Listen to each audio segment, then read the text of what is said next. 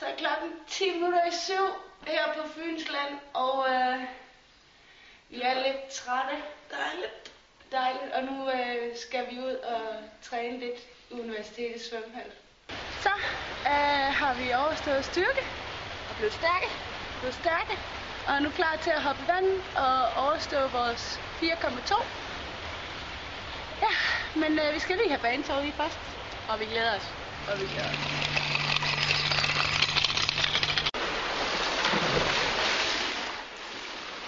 Hvordan er det at være tilbage på Fyn lige for en weekend? Åh, oh, det er rigtig dejligt. Og det er også dejligt at komme herud igen, hvor jeg har den her svømmehal, hvor jeg har svømmet de første 12 år af mit svømmeliv.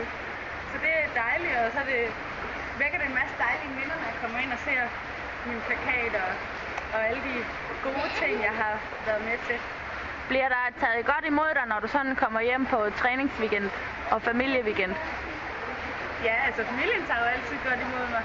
Og jeg ved, at min klub og svømmehallen, øh, de gør alt for, at der er plads til mig. Og så er det jo dejligt, at du, min søster, tager